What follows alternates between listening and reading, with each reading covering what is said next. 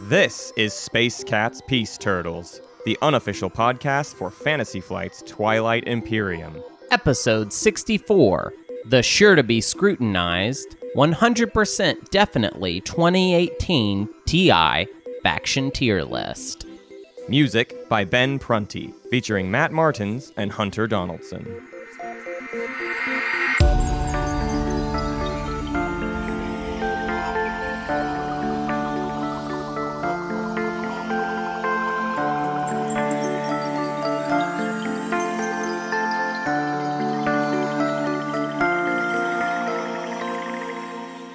So that was 2018. Was it a good one?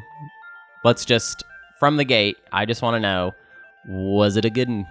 Does It was a good one for Twilight Does the Imperium. sound of my voice sound like it was a yeah, okay, one? so Matt's voice is I'm a- gone. I'm I'm a bullfrog today. Can Uh, you say why?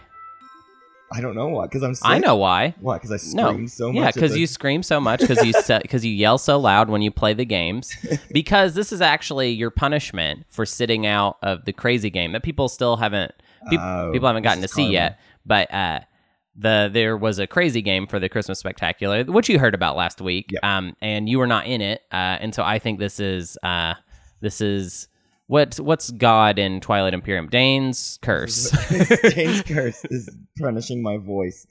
Uh, yeah, this is gonna be a weird episode today because I sound terrible, but we're gonna do you sound anyways. really I bad. you so sound sorry. like you're coming to us from a garbage can. Oscar the Grouch. this uh, is this going to be the last one for a while with us in the same room. We are in the same room. We're in the same room. We're and this is United. Boys. Yeah, this will be the last. We one. might get another one in in the can before we Uh, before I go. If you want to record before you leave, Maybe that's a discussion for off mic. right. um. So what? Uh. What? What? How was 2018? How was I thought 2018 was great. for we went- for Ti? For TI, we went to Gen Con. Gen Con had a great tournament for TI. Mhm. There were a bunch of other tournaments that we got to hear about around the country. There was a cool one in Seattle. I know New York has a really cool league. There's a league in Texas, like Austin. There are like lots of big groups of Mhm. TI, and they're getting bigger. it seems Yeah. like. Yeah. Um, and also, our tournament is so the next time you hear from us, our tournament will have begun. The Yes. first game will have been played, which is super exciting because what that means is that this has all been perfectly timed to where 2018 is over. Now we're beginning a new arc of the, sh- the show. Yep. It's the tournament arc. Tournament Um, arc is go. Right. And that's going to be great. It's going to be really fun. That's I, I would expect every single episode of the show for the next like two or three months uh, to have at least some form of recap of the uh, tournament games that were played. Uh, remember, we will not be able to broadcast them for fear of cheating. Right. We might be able to broadcast some of them only after the fact. We're gonna try to put almost every single one of them online if we can. Right. If we can make it happen, we will put all of them online. Our good friend Root is going to help us uh, do that. He's going to help us commentate some games, and Root will be probably editing some video for us because I'm still not done with the Gen Con video. However, Right. that's that is coming along as well, so I'll, I'll throw that up there. Yeah, so We're about us to being record in a the commentary track, Right. Like the last thing we do before Hunter leaves, and that's like kind of one of the last pieces of the puzzle for getting this thing done. So, Right. So you yeah, you guys will finally see a tournament video from so long ago, but what like once we get that to you it'll be like, well, we've got way more tournament Yeah, yeah. style material and, for and you. And Root's gonna do little like mashups, maybe. I mean, we're, we're gonna see how it goes. We're gonna kind of experiment, I think, in this first in the prelims. But like he's, you know, he's got ideas of him wanting to do little five minute just recaps or or Mhm. highlight reels of different funny things that happen in uh, in games. So there there'll be a lot of content um, that we're putting out, and Root is helping us put out, and uh, I'm I'm very excited for that. And Hunter says two to three months. It could be through April. I don't Right. even know. It really depends on how quickly we get all these games scheduled and um, how easy that is to do. It's going okay so far, um, but there there's there's a lot that has to happen still. Right. So we will take it as we as we can. Yeah, there's there's certainly going to be a lot of madness. Um, I also just want to say, just to tease a little without being too specific, and I hope you don't get mad at me, but uh, we already kind of know after the tournament arc Right. is done, we know what is after that, and we have already kind of started work on that, and I'm already really excited about yeah, that. I'm jazzed for what 2019 is going to mean. 2019 is going to be really crazy for us because I feel like 2018 was us figuring out, you know, this show and what it is and what that means and finding all of you. Right. Um, and now we're kind of just gonna go buck wild. Yeah. Um, I don't know if you guys have we got noticed. too comfortable, Right. and now we got to shake up the recipe Right. a little bit. Right. Um, yeah. So I mean, I would expect uh, way more content in 2019 than you got in 2018. Yeah, for sure. Probably, yeah. Um, So that all being said, um, today to try to keep things brief so that my um, throat doesn't explode, Right. uh, we're gonna do a fun, dumb thing called the sure to be scrutinized 100%, definitely 2018 Twilight Imperium faction tier list. Now this is a list, a definitive list. Um, definitive. definitive. Uh, it's Can we say it one more time? it's definitive. It's definitive. definitely me and Matt are doing it. That's the part that's for sure true, and it is definitely 2018. And these are definitely Twilight Imperium factions. Yeah. Um. Oh, we were gonna we we need to get our theoretical tier list up because we want to we want to. Should we go over that first? Do we want to go over kind of compare uh where we were at when the game came out? Yeah. The last time we did a tier list, which by the way, the last time we did a tier list, we said we would probably never do one again because there people get pretty upset about tier lists in general. Right. Um, and but TI just isn't a game where tier lists actually make sense because it's hard to weight these things. But we uh, in episode six in 2017, uh, we we did an uh, a faction tier list that was basically us avoiding even actually doing a tier list. We did like a we did a categorization. Right.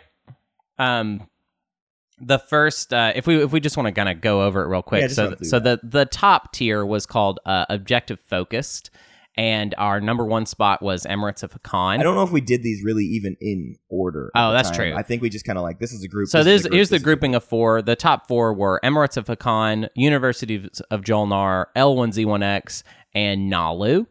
Um, the next tier was called Powerful Abilities. Oh god, this is already funny to me. Uh, Federation of Sol was in that tier, not the Can top we, tier. Can we reiterate as we go through this list?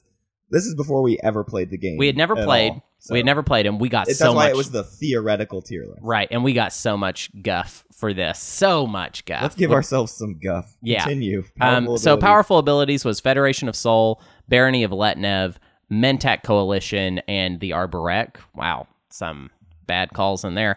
Um, the next tier was called Questionable Strength, um, and that included Questionable Isar- strategies. oh questionable strategies. Yeah, um, Tribes was in that one. Sardakk N'orr, Xxcha Kingdom, Clan of Saar.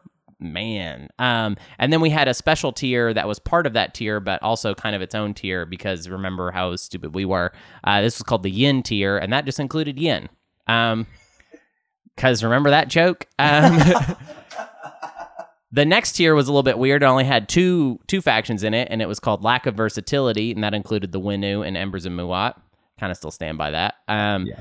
The last tier, the bottom tier, which actually is kind of confusing because it doesn't sound like it's really the bottom tier at all, No. but it was called Situational and included Ghost of Creuss and Nekro Virus. Um, so this year we're going to do something a little bit different. I think I would expect to hear us do this every year. Um, Sure, Because as the meta changes, the faction tiers Yeah, change. Sure. And, And, I think hopefully, you know, next year or, or maybe, maybe not next year, but the year after that, we might have new factions. So we'll have to just rewrite everything. Right, right. gonna have to get rewritten. Right.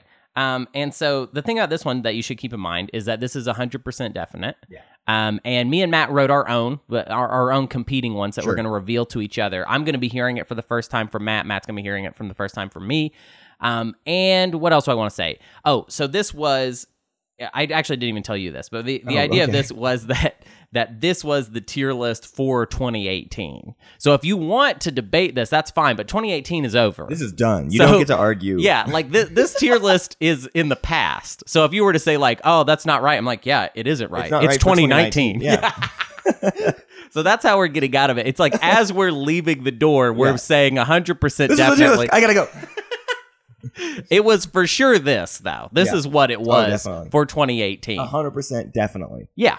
And uh, and you know who knows 2019 will bring uh whole new things you know Sure. and and I I suspect on day one I'll feel differently about this especially once I get all your feedback and then I'll definitely be like well the 2019 tier list is already shaping up I see All right, Uh, do we want to start at the bottom? Oh, let's. Oh, we need to. We have one stupid gimmick uh, that we've thrown in. so, um, obviously there are 17 factions, which would be, which is good for like four different tiers of four, and then one tier that has one, which is Yeah. how we decided to structure it. Yeah. Um, and so it's like you, what you could do is have the top tier be a tier by itself, What and you call that shot. faction? Yeah, absolute Or- best. Or you could do an F tier and it'd be absolute worst. No. But what would be the most difficult one to do? That's right, a B tier with only one faction. So for both of our tier lists, we are going to try and call the absolute Middle middle, of the road faction that is just medium, Yep. just the just you know not rare, not well done, right in the middle, just kind of a juicy beef. Man, I've got a juicy beef. Let me Do tell we you. do we want to start at the bottom or the top? We want to start at the bottom, right? I don't know if it matters. Mine is a little bit easier to explain top down, but I will go bottom. I can make it work bottom. up. Let's go bottom up. Bottom I up. think so. Bottom up. Um, D tier. D tier And fourth. this one, this one we did decide to do in order. So this is from 17 to one. There just happened to be tiers arbitrarily. Yeah. So the tier D in the seventeenth slot. Yes. For me, for Hunter Donaldson. I mean, I think you know. Yeah. You should know. With the storyline Yeah. has not changed. Embers of Muaat with a bullet point. I don't even care that we made a, a a map for the prelims of the tournament that specifically is better for Muaat. Right. You still hate them. I still well, that's hate because them the tournament hasn't happened yet. Right. So Muaat isn't good yet. in 2019. In 2019, it will Muaat all will change. but now I have to get my, I have to kick them while they're down, right? Kick all the eggs out of their basket and break all of them. Yeah. Muaat. uh, so With a explain- bullet. Explain that and, and give me because my, my my list has a bit of a theme that we'll be working Right. our way through. Mine has, mine is less cohesive probably, but um, because it's based more on feeling and emotion, because I'm just more emotional. Uh-huh. Um, I mean, 17 Muaat writing the writing the Muaat uh, first round strategy guide nearly killed me. Um, and also, it's the only faction. It's the only faction that I wrote a strategy guide for that I never won a game as. Which Right. you know, that's just that's kind of a bummer, and it makes Yeah. you feel like maybe your advice isn't even that good. Yeah. Which I think it's fine. I think it's fine to say that maybe that episode isn't that good and that you don't need to take it seriously because it was a lot of pain, Yeah. you know? Um, but yeah, I never won as Muaat, even though I played. Oh Four or five. no, more than that. Oh yeah. It's because I kept I kept pushing myself. I kept saying like, "Well, I didn't win that time, but I'll try something Mhm. else," and I just kept experimenting, and it just never happened. I mean, I'm gonna say seven games gosh.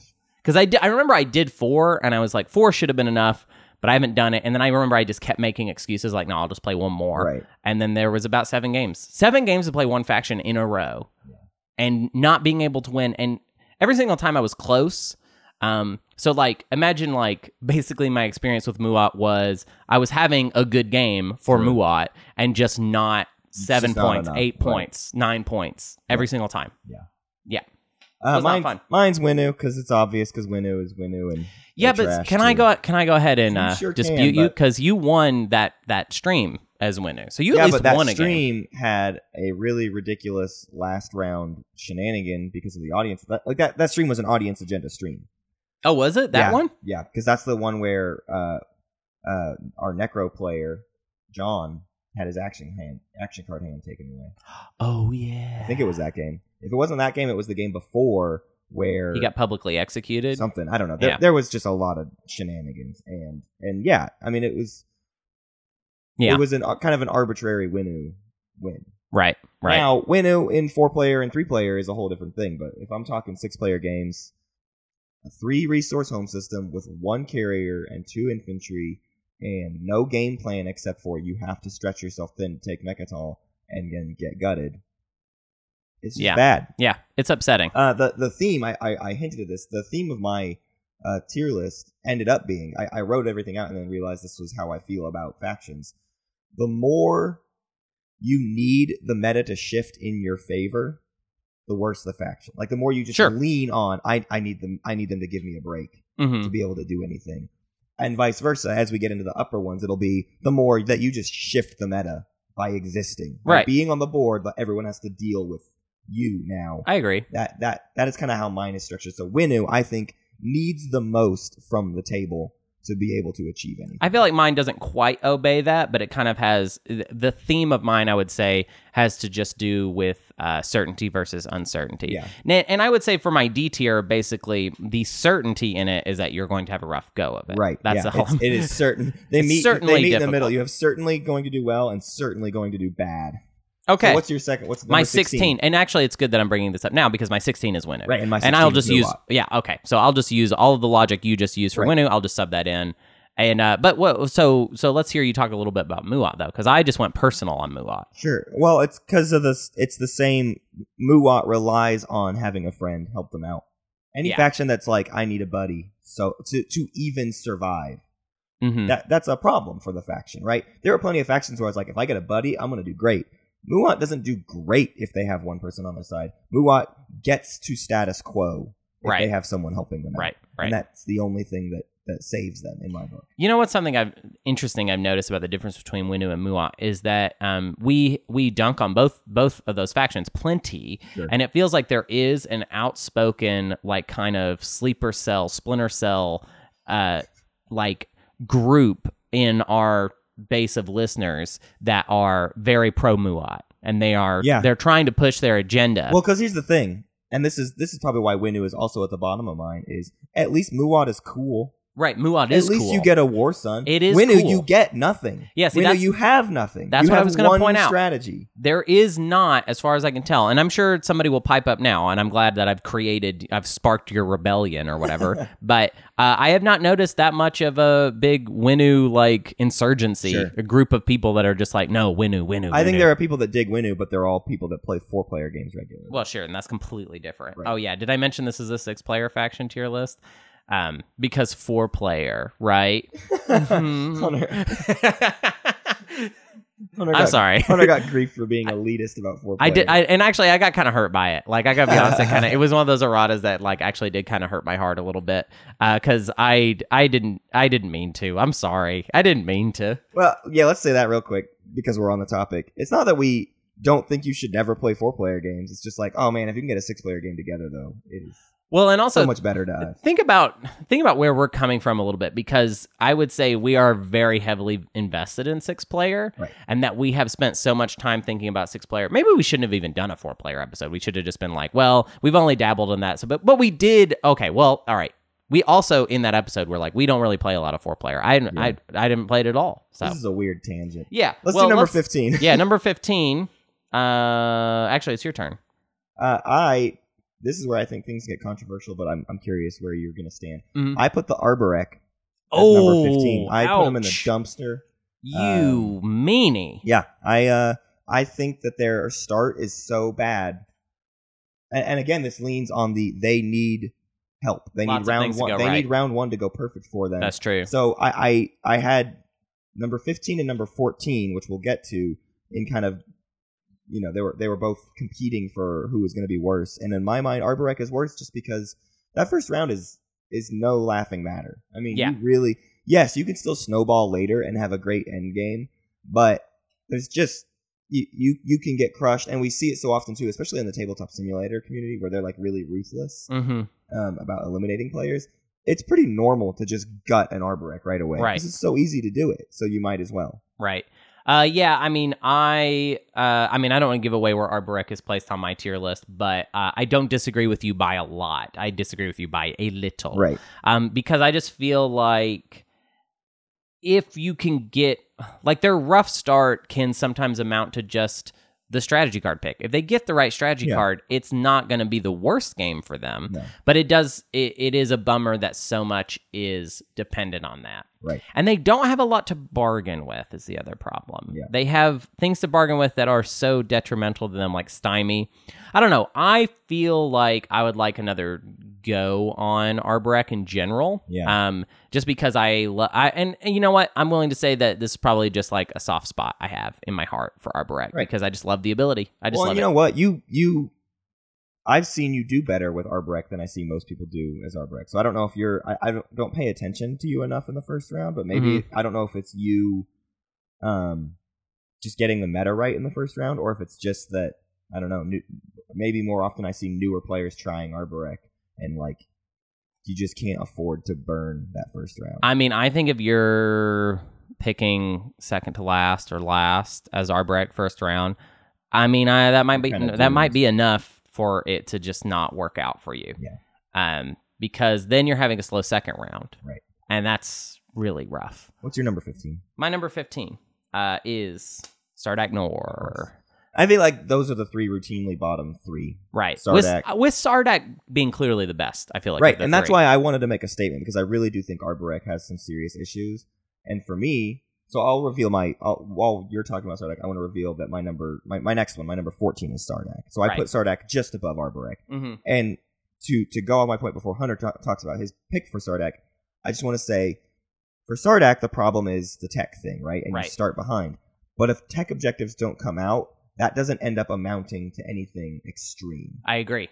And that's why I think that they're that they have a great start and if if those objectives aren't a big deal, then they're going to have an okay game. You can even get away with there being one stage 1 tech objective hmm e- even even both the stage ones. Now, if a stage two tech objective comes out, things can get a little bit scarier. But in general, I don't think it's that hard to deal with the tech objectives as Sardakk compared to that first round as Arbor. Also, I still think that they're, and I wish more players felt the same way. I still think their pro- their racial promissory, Tekklar Legion, whatever thingy, Yeah. so good. Yeah, I love it it is so good. much, uh, and I just wish that people were more down to uh, to buy it Yeah. because I feel like, I mean, just I feel like it's something that other.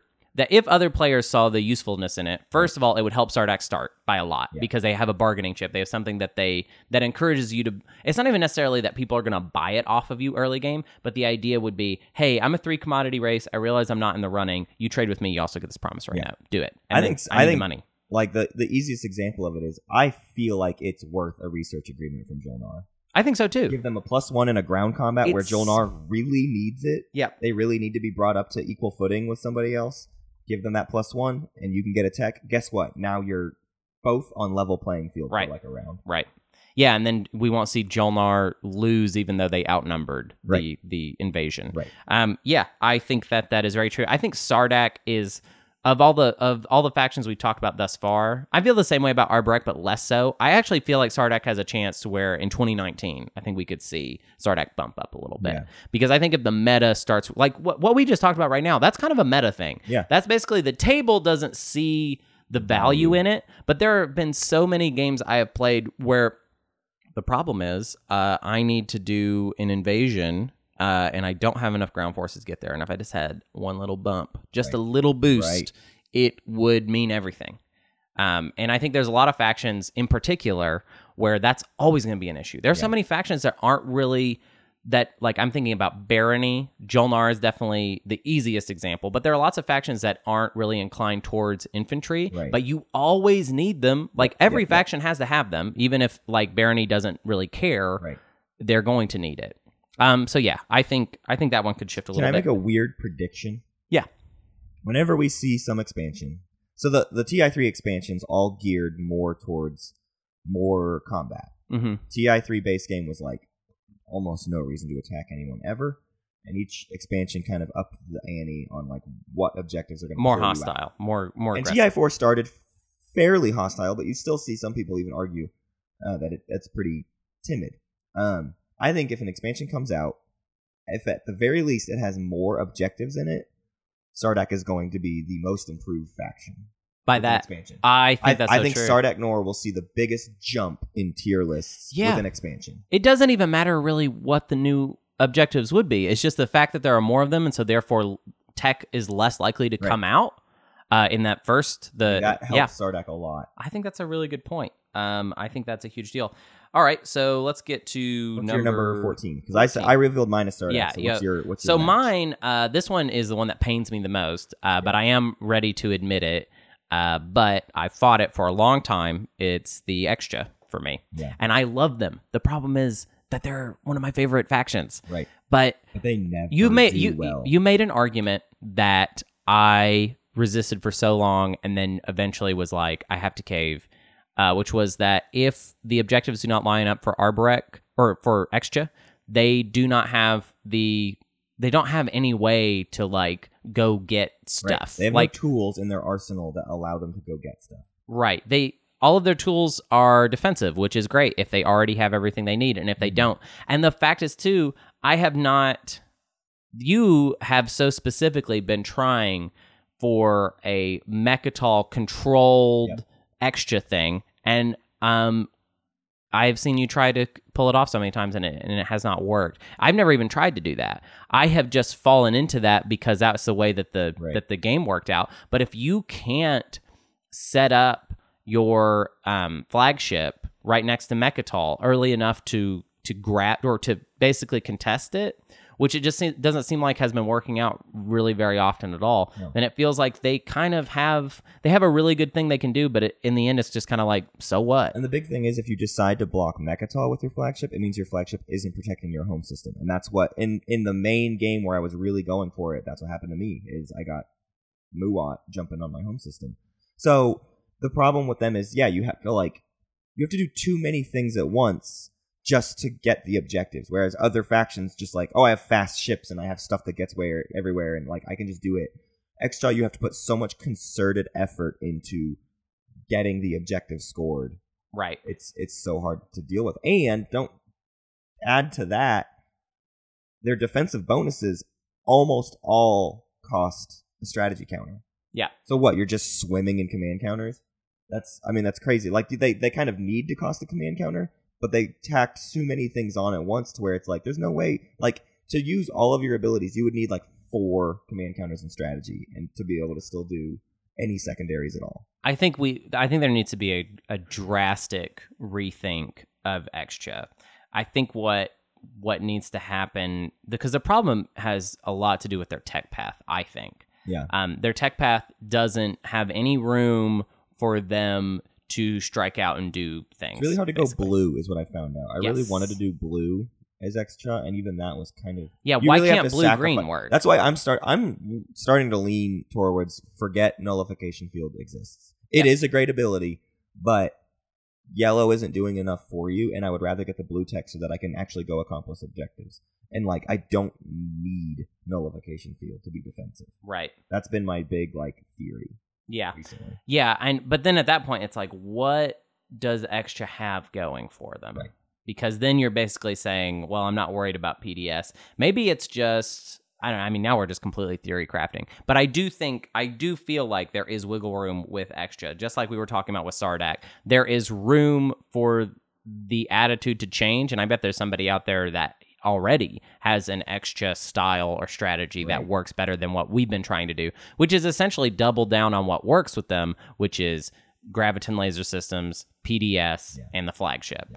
Um, and it doesn't feel like that's been enough. One of those one of those three components that we just talked about needs to um, essentially go away or be de-emphasized in their strategy, and it needs to be replaced with something like infantry Something good. or Something yeah, that just helps. Something that just helps and doesn't have like a crazy Fighters. cost. Yeah. blue tack. I would love it if, as a part of their defense. you, you just brought that up. You said fighters, and I think that's brilliant for them. If it's really easy for them to, I mean, like gum up the works, right? Yeah. Like if if if part of their defensive bonuses, that's all I needed in that one game where I got my home system taken. If I had just been able to send a fighter easily out somewhere, Mhm. and again, in a normal situation, that cost me a command counter just as much as anything else. So if I had a way to just like poop out fighters or whatever, Yeah. I feel like that could be a huge thing that helps Xxcha. But now, see the problem. The problem is that they don't start with plasma scoring. So you Right. need you need plasma scoring to get PDS two. Um, so are we just not going to go there because that's two tech we already got to get, and then we have to get to fighters Yeah. after that. That's lot. so much. That's That's so much. That's too much tech. That's too much tech. Uh, yeah. So Xxcha. Uh, very regrettably, very regrettably, Yeah. did not want to put them there. So that was D tier. Mine was Sardakk, Arborec, Muaat, Winnu. Mine was Muaat, Winnu, Sardakk, Xxcha. Pretty similar. And it's funny because I think they're going to conjoin a little bit when we get to this new C tier. Mm-hmm. Bottom of my C tier is Xxcha. Oh, perfect For the same, for the same, all All the same logic. I just, I just put them a little bit above Sardakk, and if anything, I almost, I almost put Sardakk above Xxcha, to be honest. But yeah. I, I couldn't bring myself to do it. Yeah. Um, so my C tier, bottom of my C tier, uh, which I think I'm wrong with this, but this is just my personal attitudes, uh, is Ghost of Creuss. Um, I think I I do feel like they are probably better than I'm giving them credit for, Mhm. but my personal experience has been that I Ghost for me over the year was the most variance I've I've seen in one faction Yeah. as far as their ability. Um, I have seen ghost games, so many ghost games where the ghost player went right into the toilet. I have seen ghost games where they ran away with it, and I've seen ghost games where they held out and managed to pull it off. I just feel like I've seen every single type of ghost Yeah. game so many times, um, and also it's a very popular faction. So like it gets picked a lot. People really like ghosts, especially by new players, and that's the that's like the major problem right? with ghosts is like they get played they get picked by players that aren't prepared to do well with them. I finally played them for the first time and loved it. Like Yeah. really, really loved it. And and it was enough to where I almost wanted to push them up a lot further than this, but I went with my my gut and my kind of how my my feelings have been. I feel like g- ghosts are going to go up for me personally a lot in 2019, but this is where I have them right now. My my number twelve in C tier, since we already talked about Xxcha, my number twelve is ghosts. Right. And this one is especially influenced by what I was saying earlier, which is the ghosts need to get the the meta on their side. It's the only way they'll succeed. Um, they can do that, and they have some okay tools to, to do that. But it is required as a good ghost player to be able to somehow get the meta to work for you. Yeah. you do not inherently have the meta working for you. No. and that's their problem.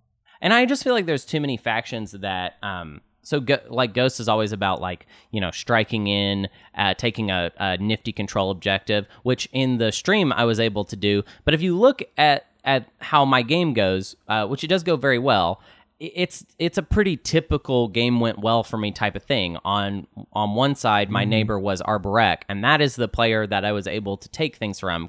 And that's not really a surprise when you say it that way. It's like, well, Yeah. it's Arborec. They have a slow start, so yeah, I got to take I've, stuff from them. I've seen that exact situation more than any other specific situation of ghosts messing up an arborec. right, That's just like almost if you're neighbor with an arborec as ghost, that's almost what you're just required to do. Right. And- the tools that you have against the tools that they have. I just feel like overall ghosts are a little bit flimsy, being that I think if someone had really turned on me uh, earlier on in that game, I think my game would have gone to poo poo Yeah. really bad. Um, because I, I don't, I, people really love dimensional slicer. Is it splicer or sli- splicer? Um, Actually, it's, I, I forget because you've said it wrong so many times in my ears. Yeah. that I, I forget which one. Whichever it is, the dimensional one where you get a free hit to assign uh, in a wormhole.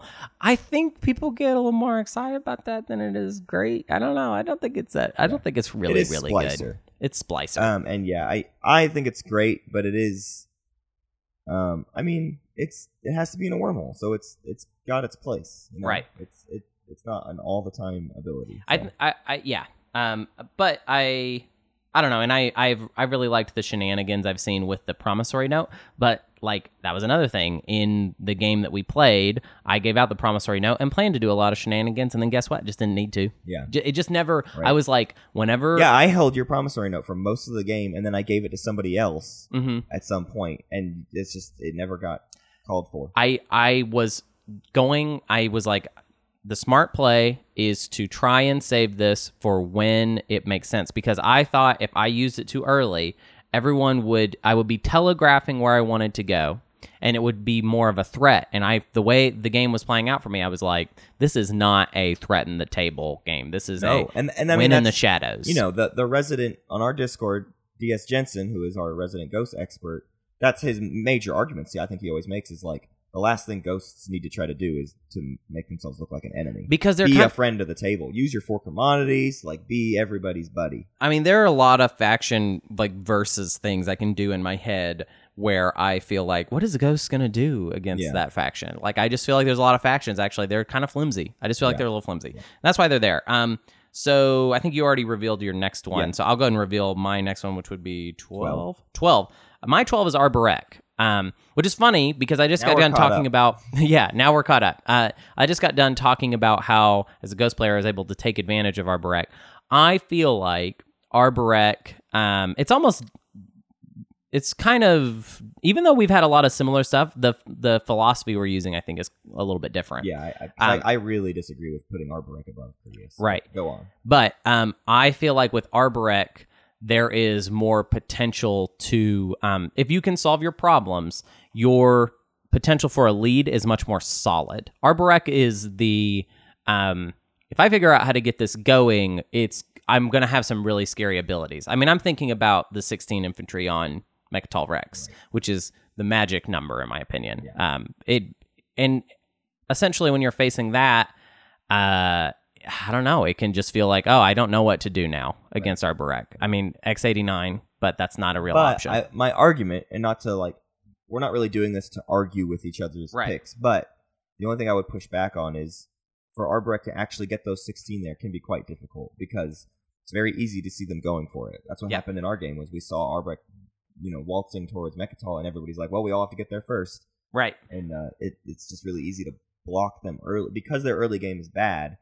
You can usually put a stop to all their hopes and ambitions. I think they are they are finicky, and I think um, I think I think we just need. I think with Arborec and with uh, Xxcha and with Sardakk, there just needs to be some rewriting uh, to the general way that people approach it. Yeah. Because I think there's more potential there than than people like. Think about there was a game that we saw. We're not. Yeah, yeah actually, we're we decided we're not going to be able to to show this game to you. But the game we saw where Jimbov uh, was playing Arborec and just opened perfectly, like got was just so scary and literally the only thing he the only mistake he made was not he had a very clear opportunity to double down on Mecatol Rex and he got a little greedy. Yeah. But had he not done that, I mean like it was one of one of the craziest games I've ever watched as far as like this person is clearly in the lead and I do not know how Right. this is going to be undone. And it's a little telling that even in my example Arborec does not win. Right. But I guess what I'm saying is I see a lot of really scary potential in their ability and it's potential that I feel like hasn't just been like completely figured out yet. Yeah. Um but I and I'm I think I think I am playing a little more personal than you are with this. I of all the factions we've talked about, Arborec is my favorite thus Right, far. right. So that's why they're there. I think that's about the highest I could give them reasonably. Yeah. Basically. Well, and I'll say this much too. Something that I think defines this kind of C tier thing is so far all the factions um, that we're discussing are ones that, like you say, if they if if the right thing goes right, they can run away. I mean, they can do sure. very very, do very well. well. You you rarely see a Muaat or a Sardakk do very very well. right. Um, like like even in the game we had with the Great Yin Brotherhood, where the Sardakk won, the Sardakk won, and they they it was a good victory, but it's not like Sardakk ran away with it. You know? Right. They weren't they weren't Right. four points ahead of everybody else. But in the right game, Creuss or uh, Arborec or whatever, they can they can run away with it Yeah. if given the right circumstances. Yeah, I totally agree. I totally agree. All right, do we want to talk what's your next one? My next one, my Your number, 11. my eleven, my number two in the C tier is the Mentak Coalition. Wow. Yeah. That is a surprise to me. Really, because I like the Mentak. Because you like the Mentak. I like Mentak, but I accept their faults. okay. which is again going with my theme. You, you the meta's against you from Mhm. the get go. mm-hmm. The your ability alone means people just hate you and don't want to work with you. And Yeah. that makes it hard to win games. Now, I put them abo- above some of these other factions because I think ambush is just a killer ability. That Yeah. I mean, it's so good to get two shots of six before combat or seven insane. combat. Like it's It's literally enough to make cruisers viable, which is kind of Yeah. wild. their cruisers are, are just so good and and I think you do more with that to offset. So there, there's some people in the in the community. I know Blarknob is one of them who just thinks Mentak is absolute trash Yeah. because of how bad they do in their meta. Their meta doesn't let up on a Mentak. Right. And my argument is just that well, the Mentak have to accept that the meta is going to work against them and use ambush and be dirty. Right. But being dirty is hard and not always easy to win games. So they Right. have to they do have to be lower tier because it's very hard to win with them. That's funny. That's really funny. Okay. Well, uh, so mine, my number was number 12. This is number eleven. Number 11. My number 11 is Barony of Letnev, which is pretty low. Pretty low for Barony. Wow. Yeah. We're Um, both coming out weird in the C tier. Uh huh. Weird in the C tier. Uh, Barony, I feel, uh, has some very solid, very solid abilities. That home system is ridiculous. Uh, but I just don't feel like I don't feel like they have the right type of abilities. I think their abilities are too specialized in that they get these like really awesome fleets that are super good. Um, and I've been seeing more often than not now people getting all of the right tech with Barony, and it just not amounting to enough in the end. Right. It just comes down to that classic like if you can't win space battles, then or if you can't if you all you can do is win space battles, it doesn't necessarily mean that you have the game. Right. Um, and too often uh, I see baronies run into capacity problems, not building enough ground forces.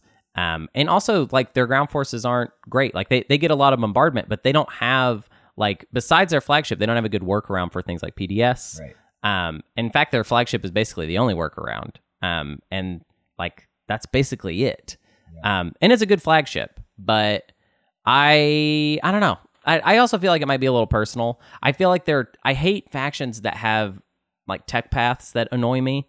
And while Yeah. Barony of Letnev is like especially good at like science, like I think if you were to play Scientists of Letnev every time, as we described in the first round strategy guide, I would maybe be more stoked on them. But I don't see people play that style a lot. Um, and when they don't, I feel like it just doesn't go that well. Weird tech maybe- path, blue and a red. It's weird. I think we're in the part of the pack where it's it's just really hard to make calls. Like these middle factions, it's just really hard to to say exactly how they're gonna do because it just varies so wildly. I would say I'll say this. I think Barony is the exact spot where the only reason that they're in the spot that they're in is not because I think they're bad in any way, but because I just think that every single faction above them is better. Right. I think that's that, I, that's kind of better way to word what I was trying to get at. Is like we're at the situation where it's just like when you put them up against other things, they look a little bit worse. Yeah.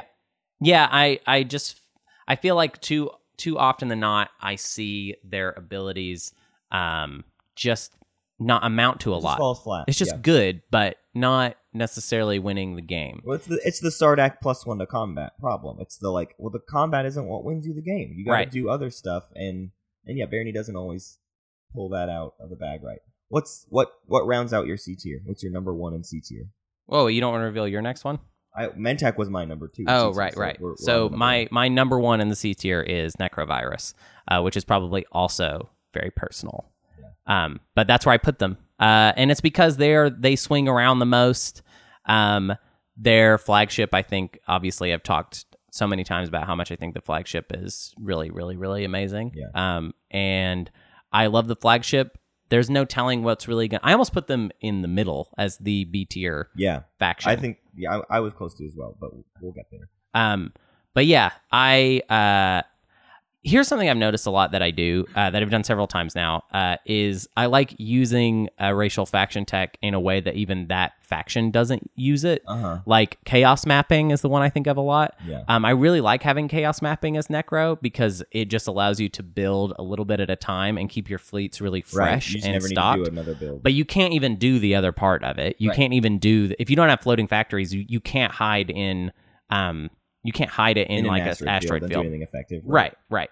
Um, so in that way, it's kind of it's kind of whatever. But having little combinations like that, I feel like Nekro has the most uncertainty to how well um they might perform based on all of that. Like I've seen Yeah. Necros get shut out plenty of times, but not a crazy amount because they still have the certainty of how good that flagship is. Right. Which is to say, very and command good. counter economy. Yeah, and their command counter economy is very easy to maintain. Yeah. I could not justify putting them in the A tier. That's why they're in the C tier. Yeah.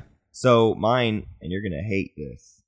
My number one on the C tier is the Emirates of Hacan. Wow. Yeah, I uh, and so to to make sure I'm staying on on theme here, it's because I have come around to the idea more so that in TI four, the Hacan have to work the meta more than the meta has to work for them. I agree. Like that, the, the the meta doesn't just like adjust to Hacan, and everyone needs to change things up. We tried that. We used to play for that, and that's how I used to feel about Hacan. Is they change the meta, and you got to play against them. But that doesn't happen anymore. I just never see that happen. Like the trade, the, they get the deals they get, and everything happens pretty normal. And even more so, they have difficulty getting anything for their money. Like it's just hard to actually make all Yeah. their stuff work in a way that makes sense. So they spend too much time trying to get the table to just kind of cooperate with them and be like, no, no, no, come on, please let me be your trade master. Right. Compared, and, and maybe I'm comparing too much to TI3 because in TI3 it was just like, They're great, They're the trade czars. They're, Right. They are the trade gods. but it's not guaranteed anymore, It's and they have to continue to work so much not guaranteed that like they have to push so hard to make it work for them that it, it makes it a difficult faction to play. That's interesting. I feel like they, yeah, I I agree with your sentiment, but I think you're being very bold about the I am. amount. I think I so, am. like, I downgraded But Hacan further I than I can't would think have of the last time we saw a Hacan do very well. I agree with that. It's been a long time since I've seen a Hacan do really well. I think, yeah, I think there's a chance that in 2018 Hacan had a really rough time in general because they started as, I mean, I think for a lot of people, us included, like a number two or number Yeah. three faction. Period. yeah, I was I was the first half of this year I was prepared to just like always dunk on them as soon as they were in a game. It's just like, no, no one let Hacan get away with anything. And it swung so hard that Hacan turned into a not great faction to me. Yeah, that's funny. That's I mean, I think that's probably the biggest. Well, it's not the no, it might not be the biggest disparity because like I'm looking at where Hacan is on mine, and it's not, it's not, Far. it's not far, but it there is a difference. There's Yeah. a difference in our way of thinking. I think. Well, I'll get to it whenever we get to my Let's get to everyone's favorite tier. right The, the B tier. the complete middle of Who the, is the middle of the pack? See, this is interesting because this is where I put Mentak. I put Mentak right here in the middle. This is where I put Barony. Wow. Oh, and I get the logic of it. Um, but so the reason I put Mentak here is uh, I think having so I agree with a lot of the points you made whenever you put Mentak where you put it. Yeah. Um, except for the fact that I just it's that faction tech Yep. that I Mirror cannot get past.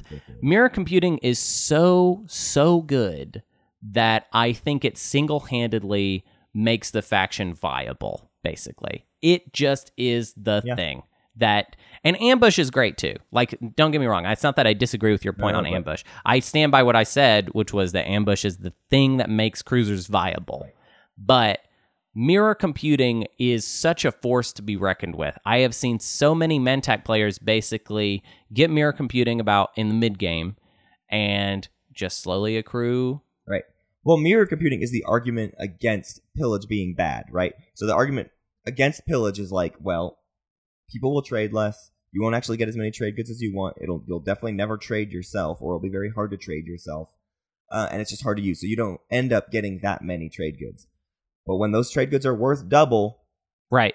who And- cares? Like three trade goods around is still six trade good. Like it, it just doesn't matter. You're also, gonna, there are gonna so, many situations where you get to pillage no matter what. Right. Because think about any time players are automatically awarded trade goods for some reason. Right. There are agendas that do that. Right. There- there's there's a lot of situations where Mentak can stand to make a lot of money. And having so I actually in some ways feel like I'm getting to a point where and obviously it hasn't happened yet, where Mentak is kind of overtaking Hacan in my book, which is Yeah. that I like I almost did that on mine. I had a moment where they were swapped, and then I decided I couldn't let that happen. Yeah. but I it's close. But so the thing about Mentak is that Mentak does start to feel like something everybody is having to play around and think about because of mirror computing. Now, if Mentak does not have mirror computing or they don't research it, Agreed. then I don't even then it's whatever. Yeah. I don't care.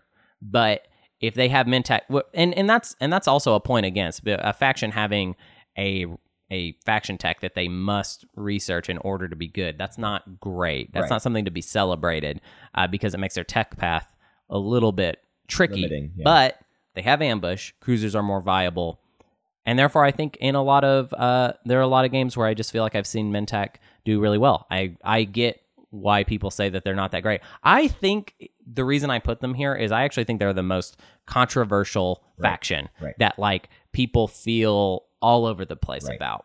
And I, I, I think it's something I've seen more in other people than I've even seen it myself. Because when I've played Mentak, it's actually most of the time been a disaster because I mess it up. Right. Um. So to to talk about my barony in the middle, I mean, I just think barony is like the quintessential vanilla-ish Ti Ti race. It's it's Ti where you can succeed really well, but you can also fall into all the pitfalls of Ti, Mm-hmm. and there's nothing to sway you either way. Yeah. And and so to go with my meta argument, there is nothing in Barony's wheelhouse that makes everyone at the table have to play different to do something about it. For sure. Because at the end of the day, with Barony's abilities, if they all get online, there's nothing you can do. Right. There's no there's no stopping how intense their like capital ships can get. But just by virtue of the fact that they got all of that tech, they might not be like it's almost an indication that if Right. you got NES and Duranium that you maybe didn't do your tech game right and if tech objectives came out you may have messed up. right or or or you just spent too much money trying to rush on the tech there's like a lot of reasons it can it can bite you and so for the same that's like the same thing of like you don't need to do anything different and people don't need to do anything different against you you just need to play ti Right. and and that maybe that's why we don't see them win that often is because we're not seeing pe- players just like stick to what works and try to score the objectives but i think if a barony player does that and doesn't get distracted too much that that's like a good recipe for success but not enough so to where it's like everybody has to deal with that it's just like they just need to play the game and they will do relatively well I really like your logic. Um, and I think Barony is something that we have thought a lot. Obviously, Barony is the episode where we went ham Yeah. on writing it because it was like basically quadruple the size of Right. any other first round strategy guide. And yeah, I think I, I I like I like the logic that you're using. I think I went with in, in my eyes, Mentak is like the punk rock of Twilight Imperium, where it's like people don't right it's just wild and everybody feels differently about it. Barony is like country music, like or no, no. Well, it depends on where you're sitting. but Barony is just, uh, yeah, the probably probably the better middle middle of the road pick. But I am, you know, I'm the spicy one. let's hear that let's hear that a tier. We're getting into good stuff. Um, this is where my tier list starts to turn into like we have to deal with this faction. And actually i'm really it's funny because if you had asked me in march of 2018 i would have said hacan is my last pick in a tier because the, the meta needs to deal with them. Right, and you put nekro as your top of c tier i put nekro as my bottom of a tier. Right, because I think I think they have enough things going well for them. I don't think that the tech, the way they have to get tech, is any sort of inhibitor. I don't think that's a problem, and um, I think that the command counter game and all the things that they can do and their flagship make it to where it's like you have to deal with Nekro. right. If you, not a lot, not you know, there are seven factions that you have to deal with more, than Nekro. more than Nekro. But Nekro is a faction where when they're in the game, everyone goes, well, we got to reconsider how we feel about the dynamics of the See, meta. that is exactly how I feel about the faction that I picked for that slot, which is Yin. Uh, the, interesting. The eight spot, the bottom of A tier, I put Yin uh, because I feel like they are a faction that you do have to deal with now.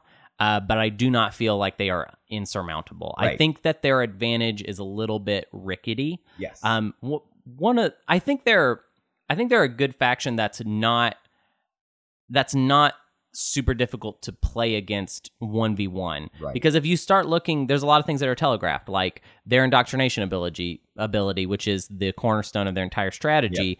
Uh well let's count planets. Like let's see how much influence they've got. Um I'll, oftentimes too like I, I well, it can kind of go different ways because if Yin gets a good stock of trade goods, I consider that very, very bad. Like I hate when Yin has any trade goods whatsoever. I prefer people not to trade that's with pretty easy to stop. I rarely am able. I, I in in defense of your placement for them, Yin has very few meta advantages. Right, Like that, like they don't have any tools that let them get the better of the meta. right. It's like I kind of consider them to be a similar faction to like um Arborec or the logic we use for Xxcha, Right. which is that they have this one thing that they do really good and it doesn't always work. Right. Um, however, Yin's thing that their their It hammer works the best out of all of those. Yeah. Yeah. Out of all, if you were gonna pick a faction that's good at one thing, I would be like, oh, well, then I'd want to be good at invasion combat. Right. Um, and so they do have this one hammer that makes everything look like a nail. It makes them the most defensive faction in the parts that matter. right. Yes, Xxcha has all these defensive tools for shooting PDS and stuff, but you just don't take Yin planets hardly ever, Right. and that's where it counts. Right. But I do feel like every other faction I'm looking at, their ability, all the all the factions above Yin, um, their ability is not so easily drained out of them. Whereas like Yin, there is a it's a very finite resource they're using that to influence. If they're using it a bunch, it's gonna go away, Yeah. basically. Cool. Um, what's your number seven? My number seven is the L1Z1X. Yay, we matched up. Yeah, We did it. the first one that's the is this the same. very yeah, this is the that- very first wow, one that is a- the exact It same. ten factions. They've been before we matched all really kind of in close, the same but range. not the exact same. So God, yeah, the Liz L is at one's number just got seven. seven written all Yeah, over they sure do. Um, I felt like where I put my barony like at one point I was like, I'll just put L1 and Barony like right next to each other. But I just I'm such a L1 guy versus a Barony guy, and Yeah. it just comes down to it. because down. L one is better. to, L1 is When better. it comes down to it, it's L1 is better. Hero is better. Assimilate is better. Uh, Their when- dreadnought is better. Yeah, their dre- that's the that is the the number The one key. thing is that their dreadnought is better uh, with the two capacity, and it's just better in the important way, which is like carrying more uh, ground you need to forces. carry. Yeah, yeah, Whether it's ground forces or an extra fighter for the extra defense, like Right. regardless, it's it is better. they have the the Achilles heel figured out uh, of the big fleet factions, which Yeah. is I didn't bring enough. Oh no, I didn't bring enough stuff. I can't even do the invasion Right. combat. Um, and the fact that I don't know, it's weird.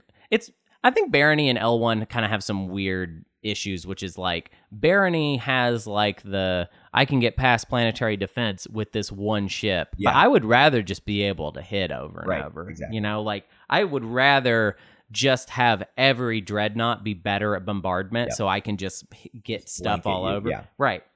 Um, it's like for- Barony's better at the targeted strike, the Yeah. one place you need to bust. Yeah, But rarely that's not going to win you the game. No. Most of it is just about if there's a control objective out, oh, I can get over here and get this. Because you can't put PDS on every planet. That's No. not a thing. So, like, you know, Um, for me, so trying to stick with my logic, Nekro, like you have to deal with them, but they're also really volatile, so they can be stopped. Lizix is more like there's nothing that's making the meta just work for them way, way better. They just are a super solid faction that you can't count them out ever. right. You always have to consider L1Z1X. Um, but I, I would say they're they're the one that I have the least of that argument for of like, ooh, everyone's got to deal with Lizix. It's more like so often you are too busy thinking about every other faction. There's a soul in the game. There's a something else in the Mhm. whatever. These other factions in the game, so you deal with them, and then Lizix wins right. because Lizix is the next next most powerful faction. Yep. Yep. Yeah, and I just God, I love playing them. They're so much fun. Um, and it's weird. Like I feel like we've done so much waffling on L1 because it, before the game came out, we thought they were just like the best, the best. Right. Um, I do feel like this is where they belong, right here, just Yeah. kind of in the lower rung of of, Of a, good. of good. Um, because they're they're assimilate when it happens, when it does happen, it is so devastating. Yeah. It is like really can Losing your home system to a Lizix is about the worst thing that can happen Yeah. to you in Yeah. any game. Yeah. Um, and having that ability in their pocket is just really, it's really odd. It's, it's, it, I mean, basically, PDS is the thing that L1 hates the most, but if they do win, they You get past it, then it's place. really crazy. Yeah. And with inheritance systems being like their kind of catch all, like, I've seen so many times where L1 succeeded in stealing like two PDS, and then the next round got Space Cannon, and then all of a sudden they're like a Dreadnought faction with really good PDS. Yeah. Like it, I I have seen L1 kind of like double its abilities mid game so many times now. Yeah. Um, and then there's always the late game L1 Warsun play, which is always there, always as a potential. Right. Yeah. My number six or my number two in the A tier, and I think this is my most wrong pick, and is the is my my most personal one is Yin. Yeah. Yin is my six because I do agree that like you have to think about them from a meta perspective of like when they take a planet, you got to be prepared for that to be a problem. but they're flimsy. You can do things against them. You can stop a Yin. Plenty of games of Yin fall apart. Um, but when they have the right tools, you have to you have to worry about them, and especially if they get that stranglehold on Mecatol Rex, you're in trouble. Like, Yeah. you're in a lot of trouble if they if they get a good stranglehold on Mecatol Rex. Yeah. Um, my my number six is, and I don't think this is personal. I do think this is where this faction belongs. Is Hacan. Yeah. My number six is Hacan, and I feel like what's happening is that we have seen too many people squander the ability of Hacan, Uh-huh. and that experienced players have already played a lot of it, and they're kind of they kind of get passed up for other more exciting or sexy factions. But I do feel like they are still a very competitive faction because they kind of have a unique ability of being able to turn their game around really quickly with all of those trade goods. Yeah. There, I can't tell you how, how many times with Hacan I ran into an issue that I was able to solve with all of my trade goods. Yeah. It just feels like they do. So, like, if let's say it's a command counter issue, all of a sudden, like, I just can't think of a faction that I more often just use those six trade goods plus trade to equal the objective. And sometimes Right. that can even be a two pointer. Right. Uh, so that potential is really hard. I think it's also just like kind of hard to account for that. Um, with them also being like very well positioned for Dreadnought 2, they kind of just always have basically average combat abilities. Right. Just kind of in the running, but not great. Um, and then it's so easy for them to catch up from a deficit. But I do feel like they run into more deficits than before. I Yeah. do think they deserved to be downgraded from where they were in everyone's collective hearts. Yeah, yeah. But I feel like where you put them is too low. Sure. And maybe mine is too high. Maybe they're maybe they're somewhere in the Maybe middle. They're the know. most middle faction. Yeah. I'll say this much in defense too of of trying to put them higher. I think another thing that's happened with us specifically and, and the groups we play with, we've done a lot more drafting or streams where um, people pick the factions for us. Uh, we just see Hacan, Hacan less. Right. Hacan doesn't get included in drafts because, as a general rule, a group of people are like, "Oh God, we do not want to have to deal with a Hacan." And then for streams, people have seen Hacan plenty because they're a popular faction, so we never get given Hacan for streams. So I think I don't even think I've seen a Hacan in a while. Yeah. I mean, it was uh, probably a TCS game where you were Hacan. yeah, probably time. since we were writing the episode or for them. Yeah. But regardless, it's like you just don't see it very often, and so uh, I think that's the other reason I'm just thinking of them worse Also, than they really are. I think they are a faction that I think we need more time with them, basically, because their their advantage became so wobbly and different. I remember when we were doing the episode for them, and we, there were so many people that sent in like, "This is how we do it. It's great." Like, Yeah. well, I'll like write out a thing, and everyone Right. signs a contract in blood, Right. and like just different. Like people just have a lot of different ways of thinking about them for a faction that is like, you know, like people don't when we talk about Jolnar, people don't send in like, "Well, here's my crazy." No, Right. we know, There's we know way what to it win is. Jolnar. Yeah. There's the way, yeah. Hacan, Hacan has so many outs that it could be done very creatively. Yeah, I think uh, for Hacan, I think we're both wrong. I think I think they're somewhere there's somewhere in between where we both put them. I think I have a little bit of a soft spot for them. I think you never really cared for them, so like you're fine just like putting them really Sure. low. And also you just wanted to have you gotta have the dramatic moment of the thing, you know. Uh, and we've kind of passed that potential now. I want to hear your number five. Uh, final A tier is Clan of Saar.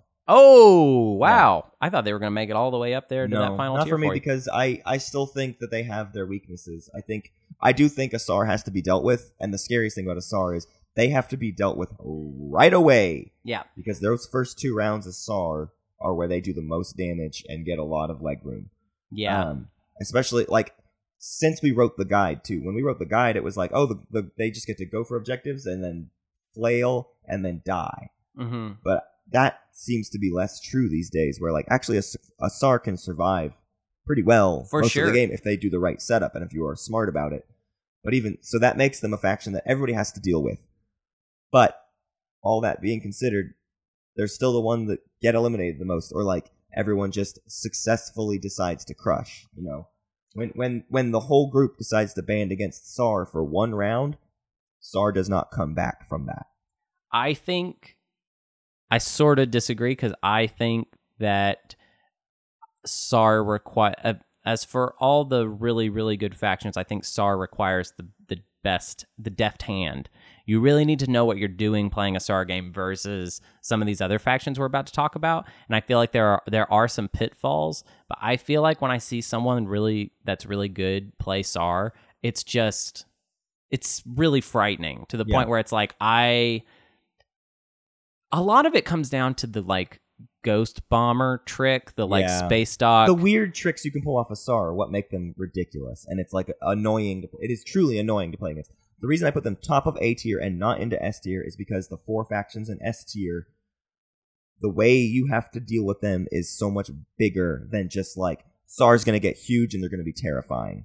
All right, well, let me talk about my top of A tier. Actually, I have one, I have yeah, one throw- more throw point more thing. Throw one more thing. The, the last problem with Saar is yes, you have a huge fleet, but that doesn't mean you have a lot of planets that help you get stuff. You maybe get a bunch of planets really fast, but then you start losing those planets. People Right. start coming through and cleaning up the slug trail, and so you you know even a great Saar a lot of times ends up with only like four planets per round. Right, And, that's, not enough that's tough for, for lots of objectives. objectives. There's lots of objectives that that becomes a problem for. So that's like my big argument against them is if if people play against them correctly, it hurts them. My other four factions, even if you play against them correctly, it's still hard. Okay. So that's like the defining factor of what pushes Saar into A tier. I I think I agree with that. Uh, I just think that their potential to do well Is really is really really high, and perhaps higher than maybe two of the other factions that we. So still what's have your what's the top of your A about. So my number five for A tier is Yssaril. Sorry, I knew I knew it was going to be that because I know we have the same top three. Yeah. So yeah. well, I mean, yeah. That not everything has changed. Um, Yssaril, I think we lowballed them really early, um, sure. and I think they either belong in the spot that I'm talking about or the spot where I think you probably put Yep. them. Uh, and uh, it's I don't even know what to say at this point. They're great. They're great for all the reasons that they were great before. Uh, we got really excited about the idea that they maybe had been nerfed, and I think they did just a tiny bit though, just half. Uh, I wouldn't call it a tiny bit because they were ridiculous in TI three. Yeah. but they were nerfed into being a great faction. really great Like, faction. It doesn't. They didn't. Yeah, it's and it's it was it was hard for us to know because we didn't know the action card deck super Right. well. Now we know it really well, and so we know all of the tricks that they're Right, going to be able to get up to. Um, I think also the potential of the relationship between Yssaril and Hacan never ceases to be fascinating. Yeah. Um, and who if if there's an Yssaril that can get the better end of that deal with Hacan, wow, there's almost no limit to what Yeah. you're going to do then at that point. Um, they're insane. I want to jump ahead ahead because I do want to talk about Yssaril. Yssaril is the bottom of my S tier, hmm um, fourth place, and I put them a- ahead of Saar because I think Yssaril, um, their win is a little bit more automatic. Um, and I think this is a meta thing. I think this is something that could change because I really want to see people put more pressure on Yssaril because I'm sick of seeing Yssaril win or have a game round where we're like, oh crap, we all let Yssaril sit and stall for the first four Mhm. turns, and now we're gonna watch Yssaril win or come very very close to winning and Right. then win next round or whatever. Like that happens too often, and I think people need to start putting the kibosh on that and like getting in Yssaril's way, um, because it's not like that happened. Like the reason the crazy Yssaril swing happens is because people let it happen. Right. It's not like it's impossible to stop it, but it does require knowing all the action cards you could be up against and knowing how to deal with it ahead of time. So for me, they're in S tier because you have to play against them to get the better of them. If you leave an Yssaril alone, they'll have a ridiculous action card hand and they will win in one round. Right. Yeah, I mean, they- I the problem is they true. don't look threatening most of the game because they can do a six point swing. Right. They're, it's just so easy for them to accomplish that. They're So really they're great not late-game threatening until oh they just won the game. Right. Whoops, you you forgot about Yssaril. Right. Yeah, and they they don't their their early game is fine. It's good, but it's not threatening. Right.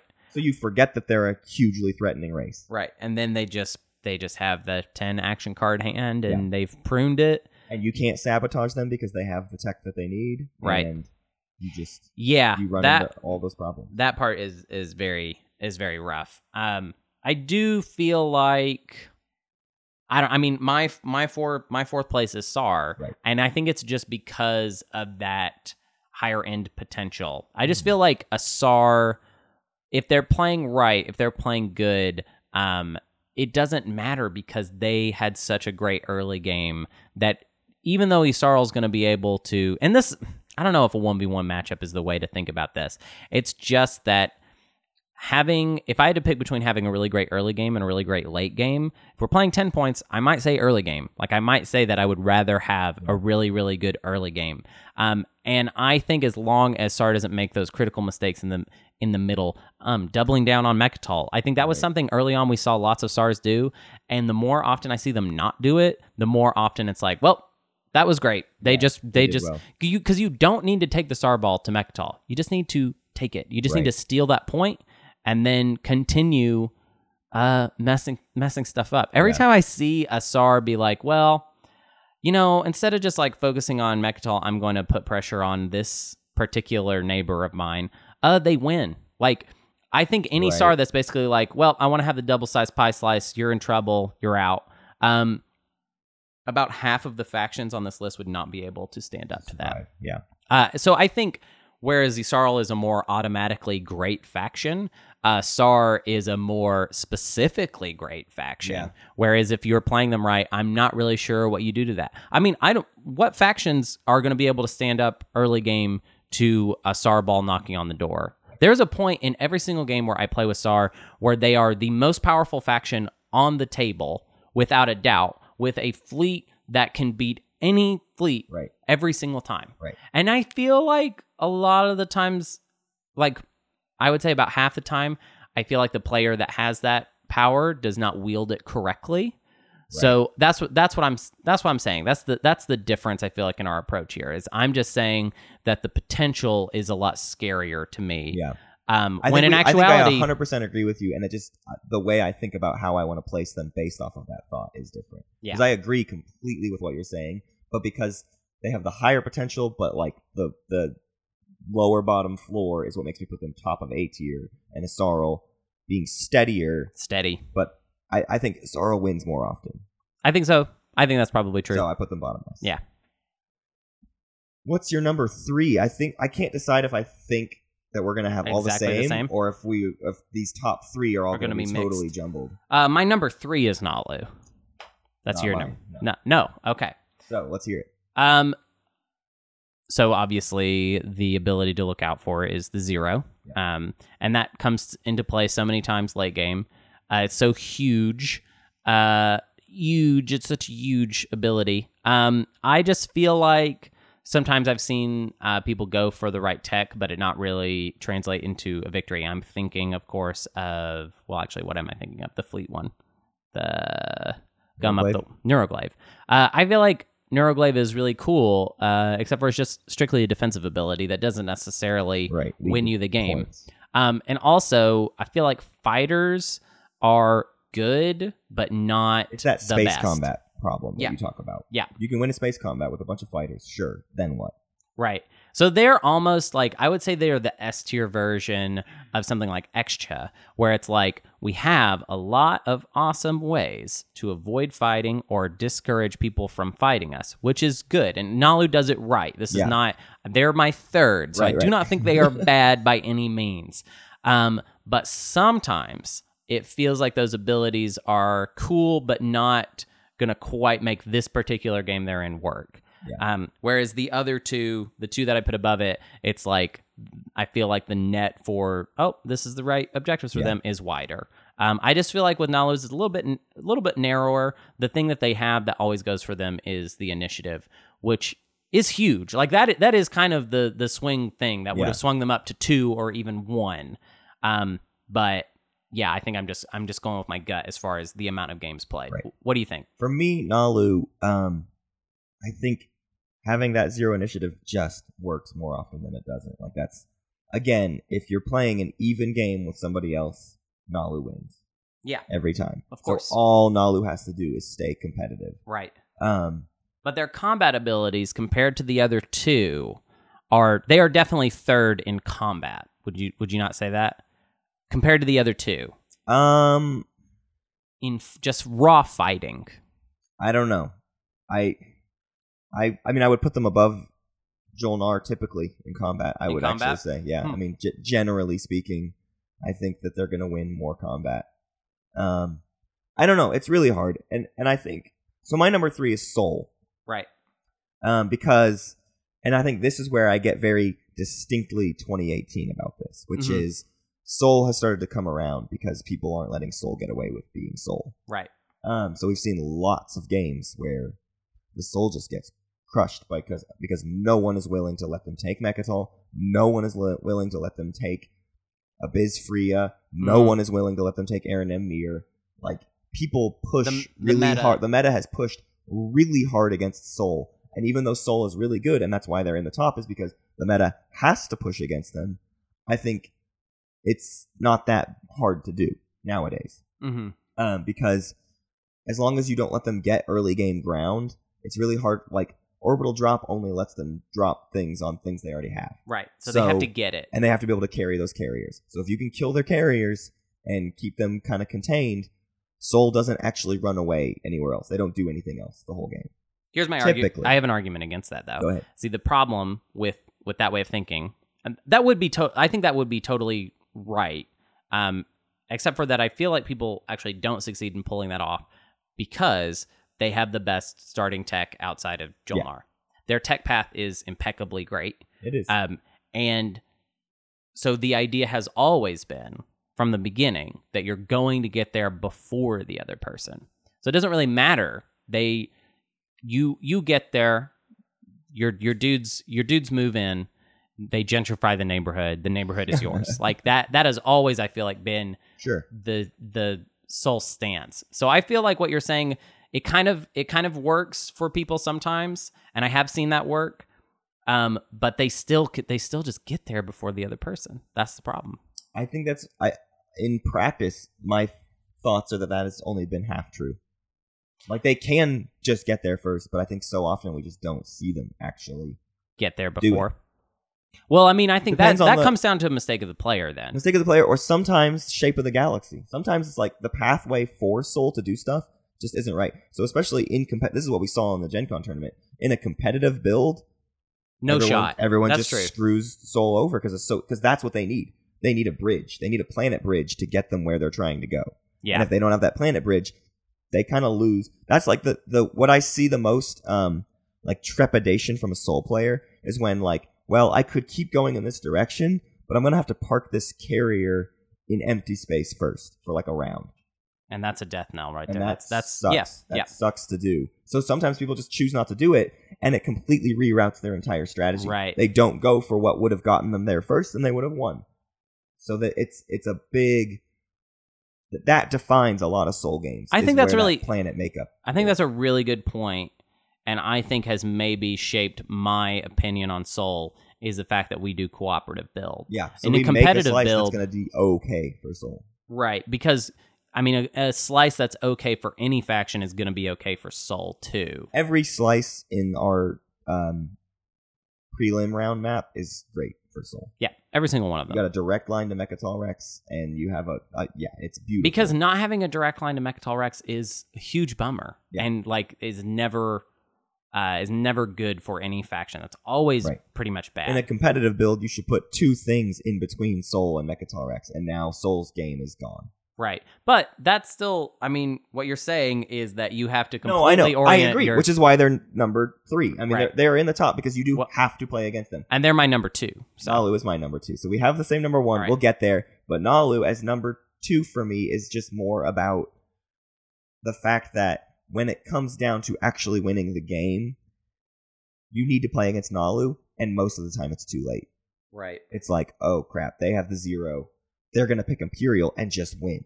that's true. That's like the biggest power to me that Naalu has. It's not that they score first; it's that they can take Imperial and then use it immediately and and win before anyone can touch anything that they have. you know, You realize that Naalu is gonna win, and they win. I agree. Done. I agree. Yeah, I'm what I'm realizing my entire point of view hinges on of this two three is that Naalu starts green yellow, Sol starts green blue. I think all- that's I think Green Yellow is great though. Starting with Sarween and Neural, the debate is over. We don't need to argue about which one is better. Naalu's got both. both. tech path wise. It is not preferable to starting green blue though. It's not great because you need to get the blue out of the way to get your fighter two, but then you just keep going down green. Yeah. I don't know. I don't think it's so far out of the way that it's that bad. But I- I you're guess- right. I They're guess- right. They're just tighter. Sol's is obviously That's tighter. that's what I'm saying though is that I'm saying it's a really close race, obviously, super close, Right. and that for me it all just hinges on green yellow versus green Gotcha. blue, and that it is that close. yeah, yeah. That, that's Basically. that, what you have to make the call on. Is that for me? I have to make the call on what wins the game in the last round. Always going to be initiative. Always, Always gonna be initiative. Yeah, I think in general, a lot of our logic towards the the second half of this has been I value the early game a little more than you, and Yep. you value the late game more than I, I do. value the races that can pull off a little weird swingy bit, yeah, something crazy. yeah, yeah. I think I I don't play steady. yeah. you play steadier. So Right. You prefer the. I prefer a race. steady start, a start where you're going to do, you're probably always going to have a great start. Yeah. And I feel like I, because a lot of times that's how I win games is by having a steady start and carrying through. I don't do swing, I don't Right, swing. Right. I start steady, go hit that mid game and stay and sustain and then win. Yeah.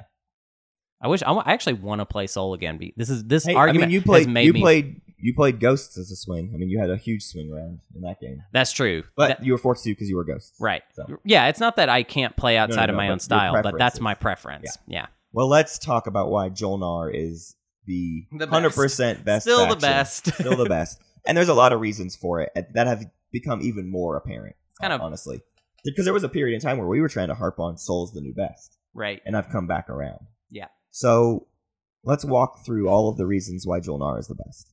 What's the I don't know, what's like the key word? What's like the number one word with the bullet? Research agreement.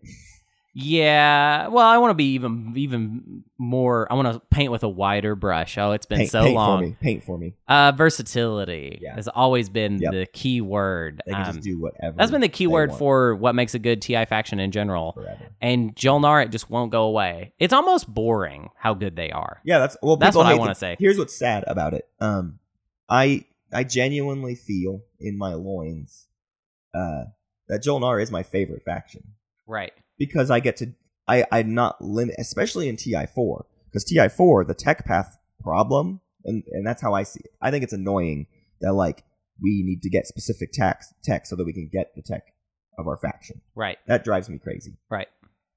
And with Jolnar, you don't have to consider it. You just get whatever you want. So every game of Jolnar, I can play a completely different game. Last time I played Jolnar, I went straight into blue. I did not get any of the like ERES siphons or PDS, any of that stuff until like round four or 5 Mhm. I went all speed. I got Dreadnought 2 right away. And I like was very mobile. I was an incredibly mobile Jolnar. And it was really, really fun Mhm. next game I play, I'm gonna do something completely different. I want to go Right. War Suns first with that. Like I, you can do everything with Jolnar, and that's what makes them the most fun faction to play, and they do Right. it well. So like, Right. yeah, okay, it sucks that like that's like it's cheap or whatever, Mhm. but it's because it's it is the most fun. Like you get to do whatever you want, and that's fun to me. I almost wish they were even like it's funny because they're they have the biggest detriment, which is the negative one. Yeah. Uh, And you know what's great about that too, for me as a player, that's what screws me. Like in in last year's holiday spectacular, that's what completely screwed me over was Right. really bad ground combat. it does finally So work out. Jolnar feels like the perfect faction for me because it's like I get to do whatever I want, but I have one really dire Achilles heel. Yeah. it is gonna just ruin me if I don't It's rough. fix that. It's very rough. Um, yeah, I, I ju- it just never ceases to amaze me. There, I mean, like we haven't even like you even just use an example. You're like, I didn't even get ERES siphons. ERES siphons, maybe even more so than mirror computing, Yeah. is probably the best tech in the game. It's just insane. Like Yeah.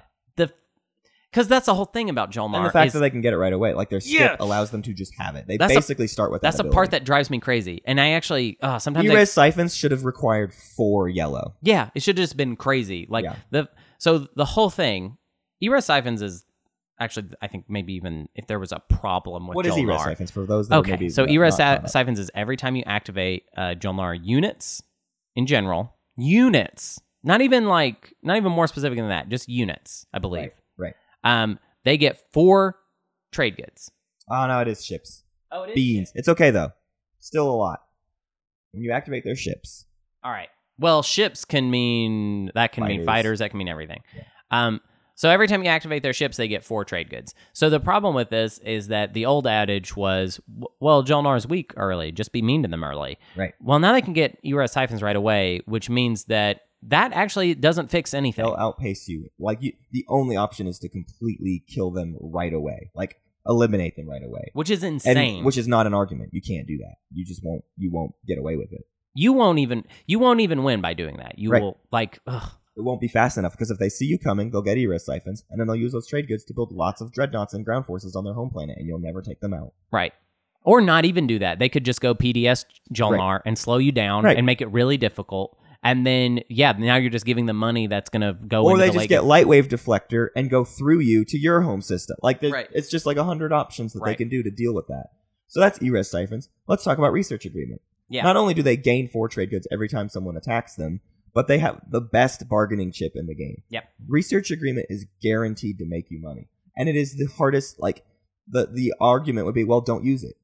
You no, I'm gonna use it. Right. Every play, it's the same thing as like how trading has worked out with Hacan of like, no, I'm gonna take the six trade goods. Screw you. right. Uh, in this situation, it's like when Jolnar gets hypermetabolism, you're gonna take it. Like you have, if you have their research agreement, you need to take hypermetabolism, Right. Or you need to take War Suns, or you need to take They're- all the things that they're gonna get. they're a faction that the so they're the it's like all of the potential ways to take them down they have an answer for that. That's why they're the They're best so perfectly insane. so let's be mean to them early. Well sorry i got eres siphons. Okay well then let's just meta against them. Well i do have the best bargaining chip in the game that you would be crazy stupid not to take. So like if a table were to be like no no trading with jolnar and they say well i have my research agreement technically i feel like strategically uh, it is it is smart for one of those players to be like, I want that, and I'm Yeah. going to take that. That's better odds for them to win Right. in doing that. I feel like 100 percent of the time, and always. you just brought up trading. They also have four commodities. yeah, So in, and in, so in plenty of games, they're going to be the only four commodity faction. So Mhm. they're still the best faction to trade with.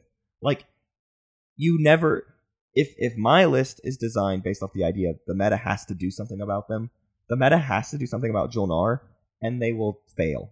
right. They will fail to do so most of the time. Also, like the there's the negative one, uh, and it really sucks with uh, infantry. However, not every like I would say about half of the factions are lean towards infantry, and half of them don't. Which Yeah. means that if Jolnar re- like upgrades their infantry, then they're competitive with about half of the factions that are available. So depending on the factions that have been chosen, it might already basically be over as far as that is concerned. Right. Because then, well, now I'm now I'm basically tied with everybody, and if it's like you know, like if if you're just not having a lot of uh, infantry heavy factions, what am I thinking of? Like, what are some good examples of that? Like Saar isn't really an infantry No, faction at all. Um, that like you're just gonna run into those issues. It almost feels like Jolnar more than any other faction has to be specifically played against. Yeah. Um, Yeah, you really, really do, and you have the most tools to put up with people trying to play against. and we you. haven't even brought up the fact that half of the or not half of but a good percentage of the objectives are tech event uh, objectives that are super easy for and that and that's thinking about the public objectives but also don't forget the secret Yeah. this this the secret objective the secret tech objective of having all four on one color uh, is very easy for Jolnar, and I would say super hard for everybody else. Yeah. Every time I draw that one, I'm like, well, Dude, this sucks. Yeah, I'm not, going a to get this. Yssaril or one of these factions that already goes straight down a color.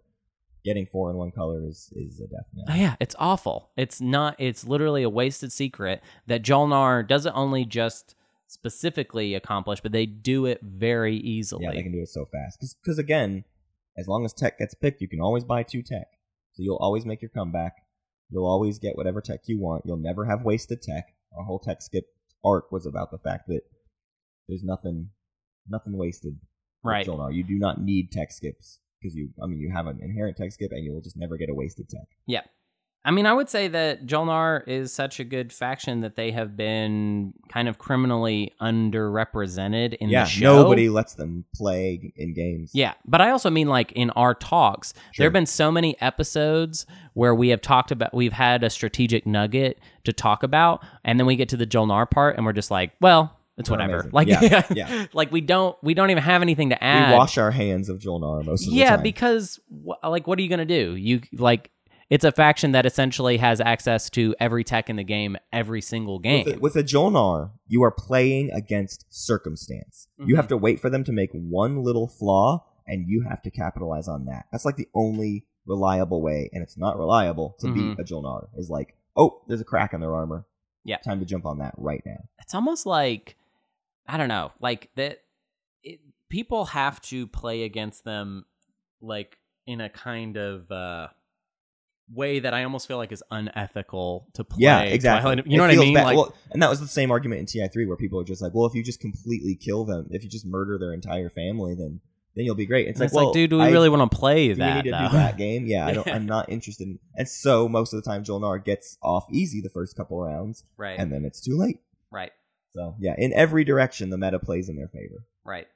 Yeah. Uh, I I I'm glad that we both went this because I I was like gonna try and buck tradition a little bit because Yeah. I think I think Joel Jolnar being the best is kind of the it's the classic answer. It's like kind of the But thing it's, everyone's it's, known. It's an answer that deserves giving warning to people who haven't heard it enough. yeah. Because we, it, like you just said, we haven't even talked about Joel Jolnar enough in a long time, and it's like Well, because there's not they are a lot. huge threat. They are a huge threat. there's if you're not- a new player. They're a huge threat, and you need to worry about. Should we do a whole episode on just playing against Joel Jolnar? Probably because I think I think we haven't thought about it enough. Yeah, I think we a need good to play games against Jolnar and start coming up with strategies against Jolnar. Versus Jolnar. Yeah. That would be a very cool episode. I want to do that with Jol. I want to do that with all of these top five factions.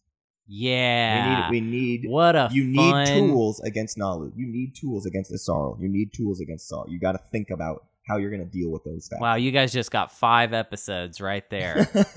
okay, so we're gonna do versus Jolnar, versus Sol, versus Naalu, versus Saar, versus Yssaril. yeah, that's a very super least. cool. That's really cool. Let's leave on that note because my, throat is about to. Yeah, yeah, you're you're almost out. You're almost out. Well, look, hey, look. So that was our 2018. Uh, we called some shots like goofy idiots, and everyone's we've we've really kicked the beehive this time. Y'all sting us, and we're next time you guys see us, we're gonna be covered in boils. I want to see everybody else's list. If you if you if you disagree with us, don't just talk about like the one slot you disagree with. I want to see your whole list because I think knowing where things fall in line with each other is more important than just knowing I would put Arborec 15th. It's like, well, okay, but what what did you put below? What did you put above? yeah, Like, I really am interested in seeing a lot of the community's full tier lists and and some rationale as to why. Because, like we said, there's a few there's a few cases of ours where like I put Nekro above the middle part and and I put Hacan below it, and that felt really distinct to me. Not just to put Hacan in ninth or tenth place, but like to specifically put them below the middle bar. yeah. So I want to hear everyone's S tier, A tier, single faction B tier. That's important. You have to do it like we do. C tier and D tier. Four factions apiece except for B tier. I, I am serious about this. He's I serious. See them. He's he has I'll a very cancel serious. the podcast if I don't get at least ten. Yeah. Oh wow, that's Yeah, a big commitment. 2019. Um, all right. Well, that about does it for us. Uh, next time you hear from us, it will be 2019. Uh, it's going to be a new year. We've got so many cool things planned for you. I'm sorry we didn't get to reveal more of it because so much of it is in the works. We gotta make sure it'll actually happen. Yeah, that's a good point. Um, but be assured, there are many really cool things coming up. With the first thing coming up next week, we will have played the t- the games will have begun. The tournament arc has begun. Goku, uh, you'll be hearing about Goku and how he did. Uh, he doesn't do well at the beginning, but then in the end, you know he's got it. Um, and we will probably have a, a sort of fictional Goku. Um, or, or a player that we have designated as Goku. Goku. As I'm the gonna Goku. pick a Piccolo. I'm gonna pick a Krillin, somebody who I like and is great and funny, but doesn't He's have a shot in this. win. It's not no no hope there. In fact, maybe every single winner of the prelims, I will assign a Dragon Ball character too, based on our predictions. We're gonna have to do some Dragon Ball research. Yeah, All right. tournament arc it begins now. Thank you for listening to Space Cat's Peace Turtles, and thanks to Ben Prunty for the use of his music. You can find more at benpruntymusic.com and benprunty.bandcamp.com. Pax Magnifica, Bellum Gloriosum.